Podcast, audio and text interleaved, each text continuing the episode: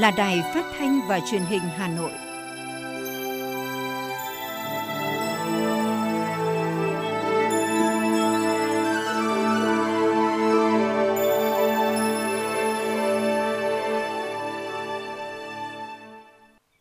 Kính chào quý vị và các bạn. Bây giờ là chương trình thời sự của Đài Phát thanh và Truyền hình Hà Nội, phát trực tiếp trên sóng phát thanh tần số FM 90 MHz.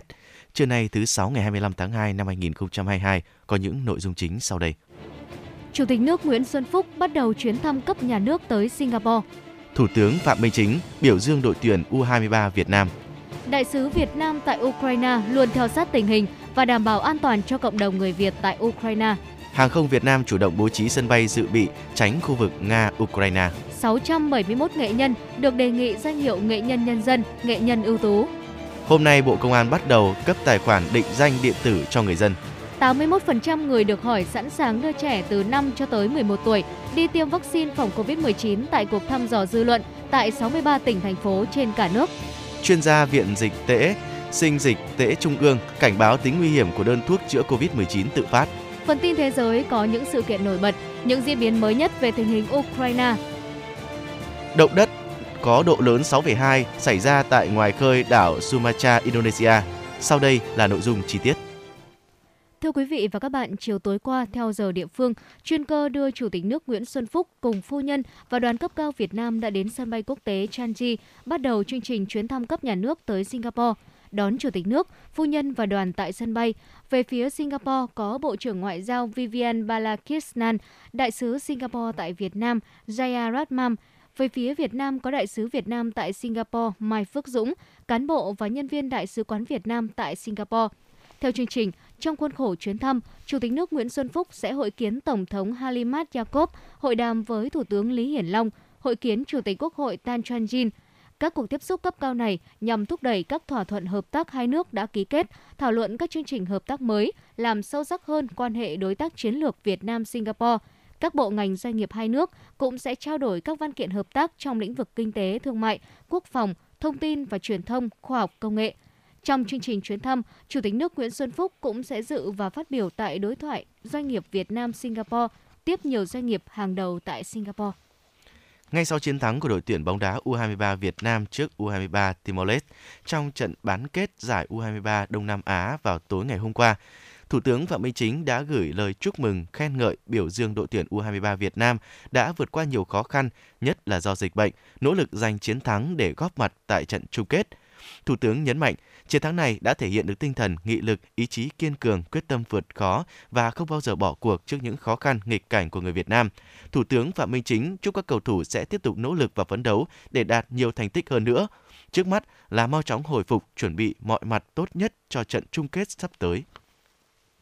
Thưa quý vị, Đại sứ Việt Nam tại Ukraine Nguyễn Hồng Thạch cho biết, Đại sứ quán đã nắm được tình hình cộng đồng người Việt tại Ukraine và đang theo dõi sát các diễn biến, đồng thời đề nghị bà con bình tĩnh, Đại sứ Nguyễn Hồng Thạch cho biết tình hình tại Kiev và các thành phố lớn của Ukraine hiện vẫn bình thường, không có xáo trộn. Đại sứ quán đang theo dõi sát sao mọi diễn biến, đồng thời giữ liên hệ chặt chẽ với các cơ quan hữu quan của Ukraine. Đại sứ quán cũng thường xuyên liên hệ và nắm được tình hình của cộng đồng người Việt. Hiện mọi người đều đang bình tĩnh theo dõi tình hình.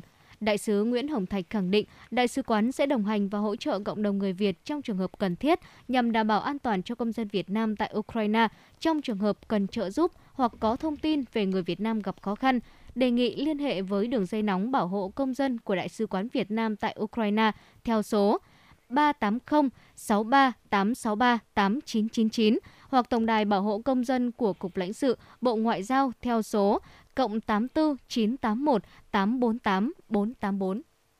Liên quan đến ảnh hưởng của tình hình Ukraine-Nga đến các đường bay quốc tế, các hãng hàng không Việt Nam chiều qua, Cục Hàng không Việt Nam cho biết các hãng hàng không Việt Nam Airlines, Vietjet Air và Bamboo Airways đang khai thác các đường bay quốc tế thường lệ từ Việt Nam đi đến 15 quốc gia và vùng lãnh thổ, bao gồm Campuchia, Hồng Kông Trung Quốc, Nhật Bản, Hàn Quốc, Malaysia, Singapore, Đài Loan Trung Quốc, Thái Lan, Lào, Pháp, Đức, Anh, Australia, Nga và Mỹ.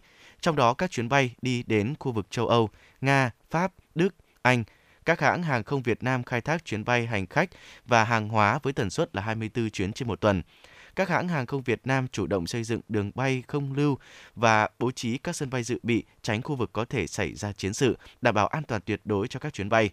Về phía các hãng hàng không cũng trong chiều qua, đại diện Vietnam Airlines khẳng định hiện nay Vietnam Airlines không có đường bay qua khu vực bị ảnh hưởng bởi tình hình ở Ukraine. Thứ trưởng Bộ Y tế Trần Văn Thuấn vừa thực hiện kiểm tra công tác đảm bảo oxy y tế tại một số bệnh viện tuyến đầu điều trị bệnh nhân COVID-19 trên địa bàn thành phố Hà Nội. Cụ thể, đoàn đi kiểm tra tại Bệnh viện Bệnh nhiệt đới Trung ương và Bệnh viện Đa khoa Đức Giang và làm việc với đơn vị cung ứng oxy y tế cho nhiều cơ sở y tế của Hà Nội và các tỉnh phía Bắc là Công ty Cổ phần Khí Công nghiệp Việt Nam. Qua kiểm tra thực tế tại các đơn vị, Thứ trưởng Bộ Y tế Trần Văn Thuấn đánh giá cao các bệnh viện và nhà cung ứng đã chủ động thực hiện các biện pháp để đảm bảo oxy y tế, phục vụ điều trị bệnh nhân COVID-19. Trong thời gian tới, Thứ trưởng Bộ Y tế cũng yêu cầu các đơn vị không được chủ quan mà phải kết nối chặt chẽ giữa bệnh viện và nhà cung ứng 24 trên 24 giờ. Các đơn vị phải luôn sẵn sàng trữ lượng oxy y tế phục vụ điều trị người bệnh, tuyệt đối không để xảy ra tình trạng thiếu oxy, kể cả trường hợp bệnh nhân nặng tăng. Thứ trưởng Bộ Y tế Trần Văn Thuấn yêu cầu đơn vị cung ứng oxy y tế phải chuẩn bị kỹ về nhân lực để đảm bảo vận chuyển kịp thời, nhanh nhất oxy đến các bệnh viện, đáp ứng nhu cầu tăng về oxy y tế của các bệnh viện. Trong trường hợp cần thiết, thiếu phương tiện vận chuyển thì đơn vị cung ứng báo cáo vụ trang thiết bị và công trình y tế, Sở Y tế Hà Nội để Bộ Y tế và Sở có phương án huy động điều phối từ đơn vị khác, đảm bảo không để gián đoạn oxy y tế cung ứng cho bệnh viện. Từ ngày 11 tháng 2 năm 2022 đến ngày 15 tháng 2 năm 2022, Viện Dư luận Xã hội, Ban tuyên giáo Trung ương triển khai cuộc thăm dò dư luận tại 63 tỉnh, thành phố trên cả nước, thu thập những thông tin khách quan về ý kiến của các tầng lớp nhân dân chung quanh việc tiêm vaccine phòng COVID-19 cho trẻ từ 5 cho đến 11 tuổi và công tác phòng chống dịch COVID-19. Có 387.037 lượt người tham gia trả lời. Viện Dư luận Xã hội đã tiến hành chọn mẫu theo phương pháp ngẫu nhiên phân tầng, chọn 18.743 mẫu, đại diện cho các giai tầng và 6 khu vực kinh tế xã hội của cả nước. Kết quả cho thấy số lượt người tham gia trả lời là 387.037 lượt, trong đó có 78% ý kiến cho rằng việc tiêm vaccine phòng COVID-19 cho trẻ em từ 5 đến 11 tuổi là rất cần thiết, cần tổ chức tiêm càng sớm càng tốt. 81% ý kiến sẵn sàng đưa trẻ đi tiêm vaccine phòng COVID-19. Chỉ có 3% ý kiến cho rằng họ không sẵn sàng đưa trẻ đi tiêm vaccine phòng COVID-19. Theo Bộ Văn hóa, Thể thao và Du lịch, Hội đồng cấp nhà nước xét tặng danh hiệu nghệ nhân nhân dân, nghệ nhân ưu tú trong lĩnh vực di sản văn hóa phi vật thể lần thứ ba, Hội đồng cấp nhà nước vừa có tờ trình trình Thủ tướng Chính phủ về việc đề nghị xét tặng danh hiệu nghệ nhân nhân dân, nghệ nhân ưu tú trong lĩnh vực di sản văn hóa phi vật thể lần thứ ba. Cụ thể, Hội đồng cấp nhà nước trình Thủ tướng Chính phủ xem xét trình Chủ tịch nước tặng danh hiệu nghệ nhân nhân dân trong lĩnh vực di sản văn hóa phi vật thể cho 70 nghệ nhân ưu tú và truy tặng danh hiệu nghệ nhân nhân dân trong lĩnh vực di sản văn hóa phi vật thể cho một nghệ nhân ưu tú, tặng danh hiệu nghệ nhân ưu tú trong lĩnh vực di sản văn hóa phi vật thể cho 582 cá nhân, truy tặng danh hiệu nghệ nhân ưu tú trong lĩnh vực di sản văn hóa phi vật thể cho 18 cá nhân. Cục Hàng không Việt Nam, Tổng cục Du lịch Việt Nam, Hiệp hội Doanh nghiệp Hàng không Việt Nam phối hợp với hãng hàng không Bamboo Airways đã tổ chức tọa đàm Hàng không Việt mở lại đường bay quốc tế, động lực mới, cơ hội mới. Tại tọa đàm, các cơ quan quản lý nhà nước cùng các chuyên gia hàng không, kinh tế, du lịch và đại diện doanh nghiệp hàng không nữ hành lớn đã phân tích những vấn đề, kiến nghị, giải pháp để kích thích hơn nữa đà hồi phục của hoạt động bay thường lệ quốc tế, đồng thời thảo luận các vấn đề như đảm bảo các quy định, điều kiện về an toàn, chống dịch trong bối cảnh Việt Nam dỡ bỏ hạn chế, mở lại các đường bay quốc tế từ ngày 15 tháng 2 vừa qua. 9 giờ 30 phút sáng nay, chuyến bay thẳng thương mại thường lệ mang số hiệu QH73 chặng Hà Nội Frankfurt do hãng hàng không Bamboo Airways khai thác đã cất cánh tại sân bay quốc tế Nội Bài, chính thức khai trương đường bay thương mại thường lệ kết nối Việt Nam Đức. Đây cũng là đường bay thẳng thường lệ đầu tiên tới châu Âu mà Bamboo Airways khai thác trong năm 2022 nhằm tiếp tục hiện thực hóa lộ trình phát triển mạng bay quốc tế ngay từ những ngày đầu thành lập, cũng như mở đường cho kế hoạch mở rộng mạng bay tới nhiều quốc gia thuộc châu lục này trong thời gian tới. Do thời tiết rét đậm, rét hại và kèm theo mưa kéo dài đã gây nhiều khó khăn cho việc canh tác nông nghiệp tại các huyện ngoại thành thủ đô Hà Nội. Nhiều diện tích rau màu đã bị thiệt hại do cây trồng không thể sinh trưởng hoặc sinh trưởng rất chậm trong thời tiết giá rét. Đó là nguyên nhân khiến giá rau xanh tăng mạnh đột biến, thậm chí là tăng gấp 2 đến 3 lần so với những hôm trước đó. Không chỉ ở các chợ dân sinh tại siêu thị, rau xanh hiện cũng đã đang có mức giá khá cao. Thưa quý vị, thời tiết Hà Nội và miền Bắc đang trong những ngày giá rét, khiến thị trường thiết bị sưởi ấm trở nên sôi động, đặc biệt là hàng giá rẻ, sức tiêu thụ tăng cao. Những ngày vừa qua, sức tiêu thụ mặt hàng máy sưởi, đèn sưởi tăng từ 30 cho tới 40% so với thời điểm tháng 1 năm 2022. Trung bình mỗi ngày siêu thị bán được từ 30 cho tới 40 chiếc máy sưởi ấm. Ngoài cửa hàng, siêu thị, trên các diễn đàn mạng xã hội Zalo, Facebook, các loại máy sưởi cũng được chào bán rầm rộ với giá dao động từ 360.000 đồng cho đến 500.000 đồng một chiếc. Mặc dù máy sưởi sẽ làm không khí trong phòng ấm lên, nhưng các chuyên gia điện máy cũng khuyến cáo người dùng không nên lạm dụng các thiết bị sưởi gây ảnh hưởng đến sức khỏe. Để đảm bảo an toàn khi sử dụng, người dùng cần đọc kỹ hướng dẫn để tránh tai nạn cháy nổ chập điện. Các gia đình có trẻ nhỏ, kinh tế khá giả nên sử dụng thiết bị sưởi bằng dầu nếu muốn không khí ấm áp, dễ chịu và không khô nóng. Còn nếu điều kiện không cho phép thì các gia đình vẫn có thể mua quạt sưởi carbon nếu ở phòng thoáng và không khí lưu thông. Từ hôm nay, Cục Cảnh sát Quản lý Hành chính về Trật tự xã hội Bộ Công an bắt đầu tiến hành cấp tài khoản định danh điện tử cho công dân thông qua nghiệp vụ cấp, đổi, cấp lại thẻ căn cước công dân trên phạm vi toàn quốc. Theo đó, người dân được cấp tài khoản có thể thực hiện các thủ tục hành chính thông qua mạng. Việc kết nối thực hiện tích hợp thông tin bảo hiểm xã hội, bảo hiểm y tế vào thẻ căn cước công dân gắn chip đã thực hiện tích hợp và thử nghiệm. Thời gian tới có thể dùng thẻ căn cước công dân gắn chip thay cho thẻ bảo hiểm y tế, bảo hiểm xã hội Việt Nam cho biết đã phối hợp với Bộ Công an chia sẻ khoảng 33 triệu lượt thông tin cho công dân có trong cơ sở dữ liệu quốc gia về bảo hiểm với cơ sở dữ liệu quốc gia về dân cư để xác thực. Thủ đô Hà Nội những ngày gần đây ghi nhận hàng nghìn ca mắc COVID-19 mới mỗi ngày. Số lượng F0 tăng lên nhanh chóng khiến số đơn thuốc chữa COVID-19 tự phát chuyển miệng cũng tăng lên theo.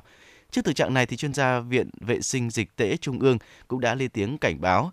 Theo tiến sĩ bác sĩ Phạm Quang Thái, Phó trưởng khoa kiểm soát bệnh truyền nhiễm, Viện Vệ sinh Dịch tễ Trung ương, có rất nhiều người tự tìm biện pháp để tự điều trị, truyền nhau những bài thuốc, trong đó có rất nhiều cái không đúng.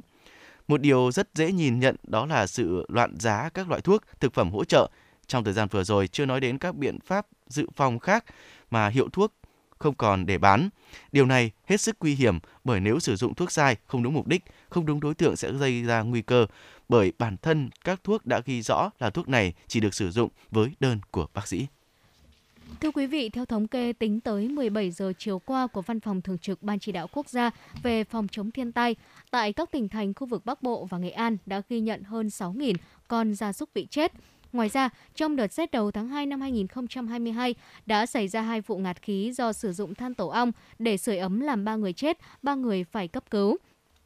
Hai vụ ngạt khí vào ngày 3 tháng 2 và ngày 8 tháng 2 tại huyện Quảng Sương, Thanh Hóa.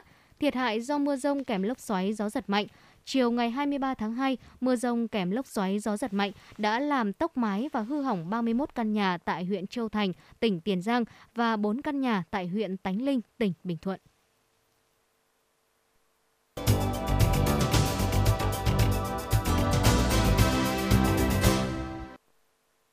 Thưa quý vị và các bạn, trong những ngày dịch bệnh diễn biến phức tạp, số ca F0 tăng cao, số ca chuyển nặng cũng đang tăng, khiến các chuyến xe của Trung tâm cấp cứu 115 Hà Nội dày kín lịch. Nhân viên y tế cũng gồng mình ngày đêm để kịp thời đến hỗ trợ người bệnh. Căng sức ngày đêm tham gia chống dịch, đây hẳn sẽ là những tháng ngày không thể nào quên đối với các y bác sĩ cấp cứu 115 của Hà Nội.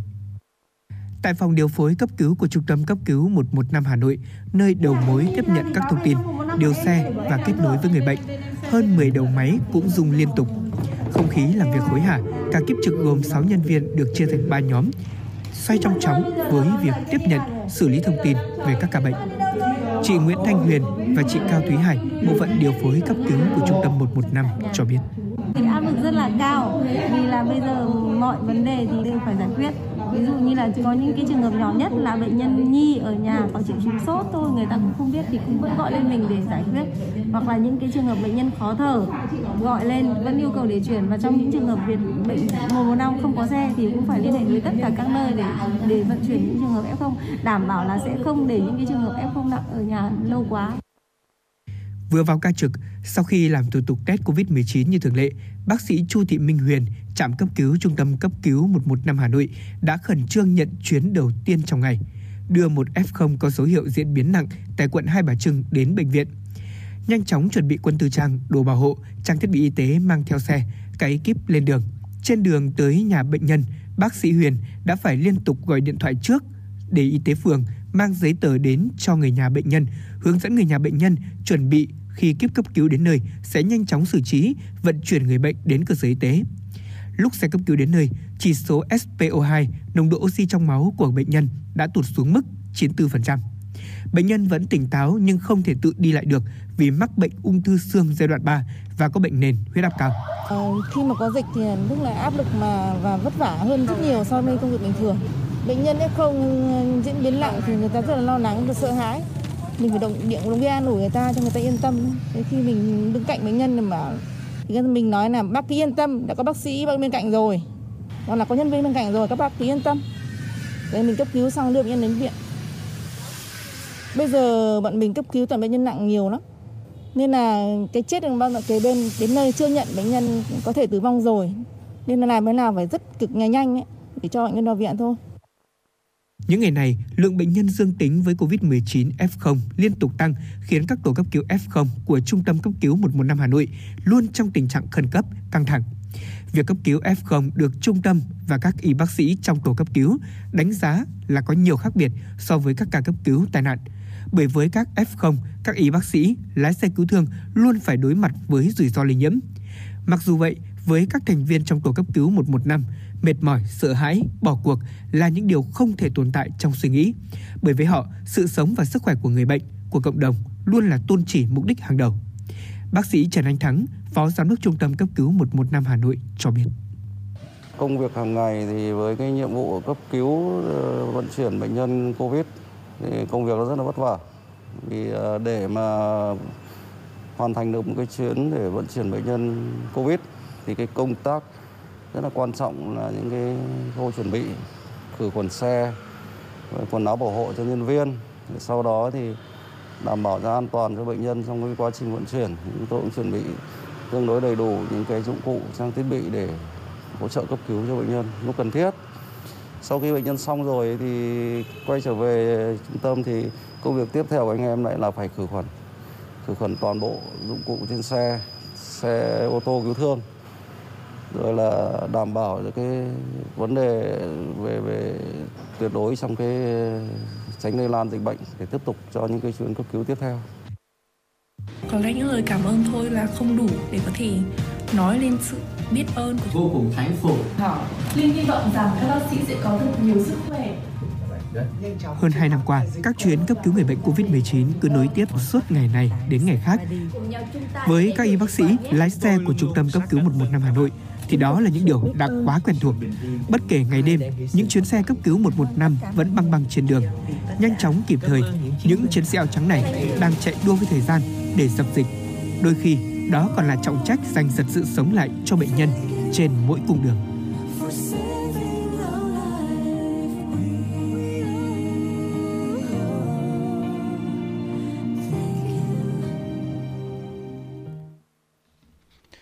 Thưa quý vị, tính đến nay cả nước đã có hơn 2,5 triệu người mắc COVID-19 được chữa khỏi.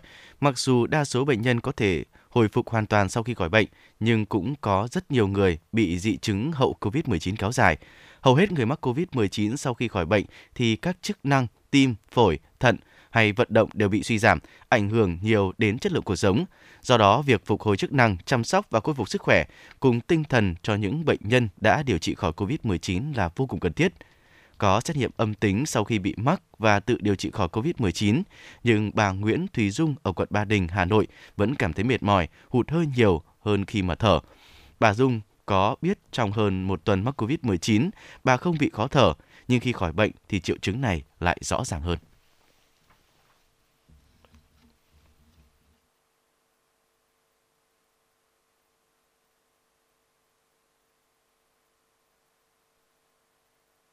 Cảm thấy nặng hơn mặc dù trong lúc ốm không hề khó thở nhưng mà thở lại thấy nặng hơn. Và vấn đề đi lại cảm thấy mệt mỏi hơn. Nếu lúc bình thường khi ốm mình rất là nhanh khỏi thì cái bây giờ lại cảm thấy rằng như cảm giác như lâu khôi phục hơn. Mặc dù đã được tiêm hai mũi vaccine và được cách ly điều trị tại nhà khi mắc COVID-19, tuy nhiên sau khi khỏi bệnh, bà Lê Hồng Gấm ở Hai Bà Trưng Hà Nội vẫn có những triệu chứng như khó thở hụt hơi. Đi khám hậu COVID-19, bệnh nhân ngỡ ngàng nhận kết quả chuẩn đoán phổi tổn thương lên tới gần 60%. Tôi không làm được một cái gì cả. đang đêm như này là tôi phải vùng dậy như này mà không thở được quá đi được lại chỉ đi một tí thôi thì lại sẽ trùng hết hai cái chân vào và mình không thở nổi để lấy cái lực để mình mình đi nữa không chỉ để lại các di chứng khi bệnh nhân cảm nhận rõ qua tình trạng sức khỏe, rất nhiều các biến chứng khác cũng được các bác sĩ phát hiện có thể trở nặng trong cơ thể người bệnh mắc COVID-19 sau khi đã điều trị khỏi bệnh. Bác sĩ Lại Văn Hoàn, khoa khám bệnh theo yêu cầu Bệnh viện Hữu nghị Việt Xô cho biết. Chúng tôi cũng à, xác định là đây là cũng có thể là một trong những cái biến chứng của hậu Covid sau khi bệnh nhân bị nhiễm. Khi các bác sĩ đánh giá thì có bệnh nhân có những tổn thương về hô hấp, suy hô hấp, trụy tim mạch và rối loạn à, các chức năng cơ thể rất nhiều, rất nặng. Các đặc điểm của bệnh nhân khi đến với chúng tôi là chủ yếu là vấn đề về lo âu, rối, rối loạn lo âu là cái đầu tiên à, trong một thời gian mà bệnh nhân bị mắc Covid. Thứ hai là những tổn thương về hô hấp, những tổn thương đặc biệt trên những bệnh nhân cao tuổi có bệnh nền thì đấy là những cái tổn thương mà hay gặp. Thứ ba là những bệnh lý liên quan đến tim mạch và các rối loạn về mặt chuyển hóa. Các hội chứng hậu COVID-19 có thể diễn ra 3 tháng sau khi bệnh nhân xuất viện. Nằm viện càng lâu, bệnh càng nặng và di chứng hậu COVID-19 càng cao. Bên cạnh đó thì tuổi càng lớn, thì hậu COVID-19 càng rõ và kéo dài. Tình trạng F0 đã khỏi bệnh gặp hàng loạt các vấn đề hậu COVID-19 khá phổ biến, gồm cả di chứng thể chất và tâm lý. Bác sĩ Đinh Thế Tiến, phòng khám hậu COVID-19 và tiến sĩ bác sĩ Nguyễn Văn Trường, giám đốc bệnh viện Đa khoa Đức Giang nói. Những bệnh nhân của tôi đến khám thì thông thường cũng có rất nhiều bệnh nhân có những cái triệu chứng nó có vẻ như nó nặng lên hơn so với cái tình trạng nhiễm Covid cấp tính của của những bệnh nhân này thế thì thông thường lý do thì ờ, theo cơ chế bệnh sinh thì những cái tổn thương sau covid nó vẫn có thể nó tiếp tục nó tiến triển một cách thầm lặng. Thế sau một, khi có một cái khoảng thời gian thì bệnh nhân sẽ có những cái triệu chứng mệt mỏi hơn, rất nó bắt đầu nó nó khởi phát ra thì sau quá trình điều trị. Thành ra là những bệnh nhân hoàn toàn là có thể ờ, sau khi đợt điều trị covid ổn định một và thậm chí đến một vài tháng, bệnh nhân vẫn có thể có những cái triệu chứng mệt mỏi, hụt hơi, khó thở, stress hoặc mới xuất hiện và thậm chí là xuất hiện mới hoàn toàn à, trong sau quá trình điều trị. Bệnh nhân hậu Covid đặc biệt liên quan đến những cái nhóm mà có rối loạn chức năng hô hấp. Cái nhóm thứ hai là cái nhóm mà nó liên quan đến vấn đề rối loạn đông máu. Thì rối loạn đông máu thì đương nhiên là tăng cái nguy cơ bệnh tim mạch, đặc biệt mạch vành. Tiền sử có cái vấn đề mà đã can thiệp mạch vành rồi thì có vẻ như xu hướng nó nặng lên. Cái nhóm hay gặp nữa là cái nhóm mà liên quan đến stress sau Covid, liên quan đến tâm thần kinh. Bệnh nhân không chú ý trong học tập, trong làm việc được rồi mất ngủ một cách kéo dài. Việc nghiên cứu theo dõi di chứng hậu COVID-19 diễn ra trong thời gian chưa dài nên không thể khẳng định được di chứng nào bị vĩnh viễn, liệu sẽ hết do tự nhiên hay phải điều trị. Nhưng thực tế cho thấy các triệu chứng ở giai đoạn cấp tính có xu hướng kéo dài hơn 4 tuần và có trở thể trở thành mãn tính nếu không can thiệp y khoa kịp thời. Chính vì vậy, không ai có thể chủ quan, kể cả người cao tuổi, thanh niên hay trẻ em – theo các bác sĩ, người bệnh sau khi khỏi COVID-19 vẫn cần lắng nghe cơ thể. Khi có bất kỳ những dấu hiệu nào bất thường, nên đi khám để kiểm soát sớm, vì đôi khi những tổn thương hậu COVID-19 diễn ra rất thầm lặng, nhưng có thể để lại di chứng lâu dài. Các chuyên gia cũng khuyến cáo, hiện tại tình hình dịch bệnh đã được kiểm soát tốt hơn. Các bệnh nhân nhiễm có thể có được những triệu chứng nhẹ và thời gian cách ly ngắn ngày. Tuy nhiên, người dân vẫn cần tuân thủ quy tắc 5K và tránh việc chủ động mắc COVID-19 nên là sân sân mỗi mỗi ngày. Mỗi một chút chút. Bắt đầu từ hôm nay. Cả sau này. Tranh xa ấp tôi gần. Các loại thảo mộc. Có nhiều việc để thấy. Không phải lo âu năm kem mỗi mỗi ngày. Mỗi một chút chút. Chấm đều thật nhẹ tay. Để nuôi bệnh tật giảm sức món ăn mặn. Gia đình khỏe vui. Sức khỏe thêm đủ đầy. Sức khỏe phi thường. Hãy giảm dần lượng muối ăn hàng ngày bằng cách cho bớt muối, chấm nhẹ tay, giảm ngay đồ mặn. Xin được chuyển sang phần tin thế giới. Thưa quý vị và các bạn, sau khi Tổng thống Nga Vladimir Putin thông báo triển khai chiến dịch quân sự đặc biệt ở Donbass, miền đông Ukraine, Nga đã có những hoạt động quân sự đầu tiên ở khu vực này. Các nước phương Tây phản ứng trước động thái của Nga. Theo hãng tin RIA, ngày 24 tháng 2, Nga đã bác bỏ các thông tin về việc máy bay Nga bị bắn hạ trên không phận Ukraine. Trước đó, quân đội Ukraine thông báo có 5 máy bay và một trực thăng của Nga bị bắn hạ tại miền đông của Ukraine. Bộ Quốc phòng Nga cũng xác nhận đã vô hiệu hóa được các căn cứ quân sự và hệ thống phòng không của Ukraine vài giờ sau khi Tổng thống Vladimir Putin tuyên bố triển khai chiến dịch quân sự ở Donbass, miền đông Ukraine, hai ngày sau khi Hội đồng Liên bang Thượng viện của Nga thông qua đề xuất về việc đưa quân ra nước ngoài. Lực lượng quân sự Nga tiến vào Ukraine từ Belarus đang ở cách thủ đô Kiev của Ukraine 32 km. Quan chức cấp cao trong chính quyền Tổng thống Biden thông báo tới các hạ nghị sĩ trong cuộc họp vào 18 giờ 30 ngày 24 tháng 2 theo giờ Mỹ. Ngoại trưởng Ukraine Dmytro Kuleba cho biết thủ đô Kiev đã hứng chịu các đợt tấn công tên lửa khủng khiếp của Nga vào Kiev. Theo ông Kuleba, các vụ phóng tên lửa đạn đạo và tên lửa hành trình vào Kiev vẫn diễn biến. CNN cho biết có thêm 3 vụ nổ được ghi nhận ở phía tây Nam Kiev vào sáng nay theo giờ địa phương. Trước đó, CNN cũng đưa tin về các vụ nổ trong thành phố. Phát biểu trong cuộc họp báo chung với Tổng thống Pháp Emmanuel Macron, Chủ tịch Ủy ban châu Âu Ursula cho biết các biện pháp trừng phạt sẽ tác động tối đa đến nền kinh tế và giới chính trị Nga. Bà cho biết, chúng tôi sẽ buộc Điện Kremlin phải chịu trách nhiệm.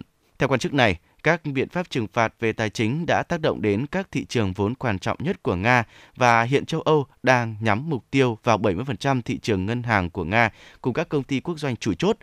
Các biện pháp trừng phạt sẽ làm tăng chi phí vay nợ của Nga, làm tăng lạm phát và dần dần ăn mòn các ngành công nghiệp của Nga. Chủ tịch Ủy ban châu Âu Ursula cho biết các biện pháp trừng phạt sẽ tác động tối đa đến nền kinh tế và giới chính trị Nga. Tổng thống Pháp Emmanuel Macron cho biết ông sẵn sàng làm trung gian giữa Nga và Ukraine nhằm dàn xếp một thỏa thuận ngừng bắn. Tổng thống Pháp Macron phát biểu trong cuộc họp báo chung ngày hôm nay sau hội nghị thượng đỉnh khẩn cấp của Liên minh châu Âu rằng Tôi nghĩ trước hết, trách nhiệm của tôi là phải đưa ra những sáng kiến như vậy khi được Ukraine yêu cầu và sau đó trong khi lên án trừng phạt tiếp tục quyết định và hành động, chúng tôi vẫn để ngỏ một hướng đi để một ngày nào đó các điều kiện được đáp ứng, chúng ta có thể chấm dứt các hành động thù địch đối với người dân Ukraine. Trong thông báo mới nhất, cơ quan hàng không Liên bang Nga cho biết Nga đã tạm dừng các chuyến bay nội địa đến và đi từ một số sân bay gần biên giới với Ukraine tới ngày 2 tháng 3. Những chuyến bay tại các sân bay ở một số thành phố khác đã phải tạm dừng. Vào chiều ngày 24 tháng 2 theo giờ địa phương, Tổng thống Ukraine Volodymyr Zelensky đã tuyên bố cắt đứt quan hệ ngoại giao với Liên bang Nga.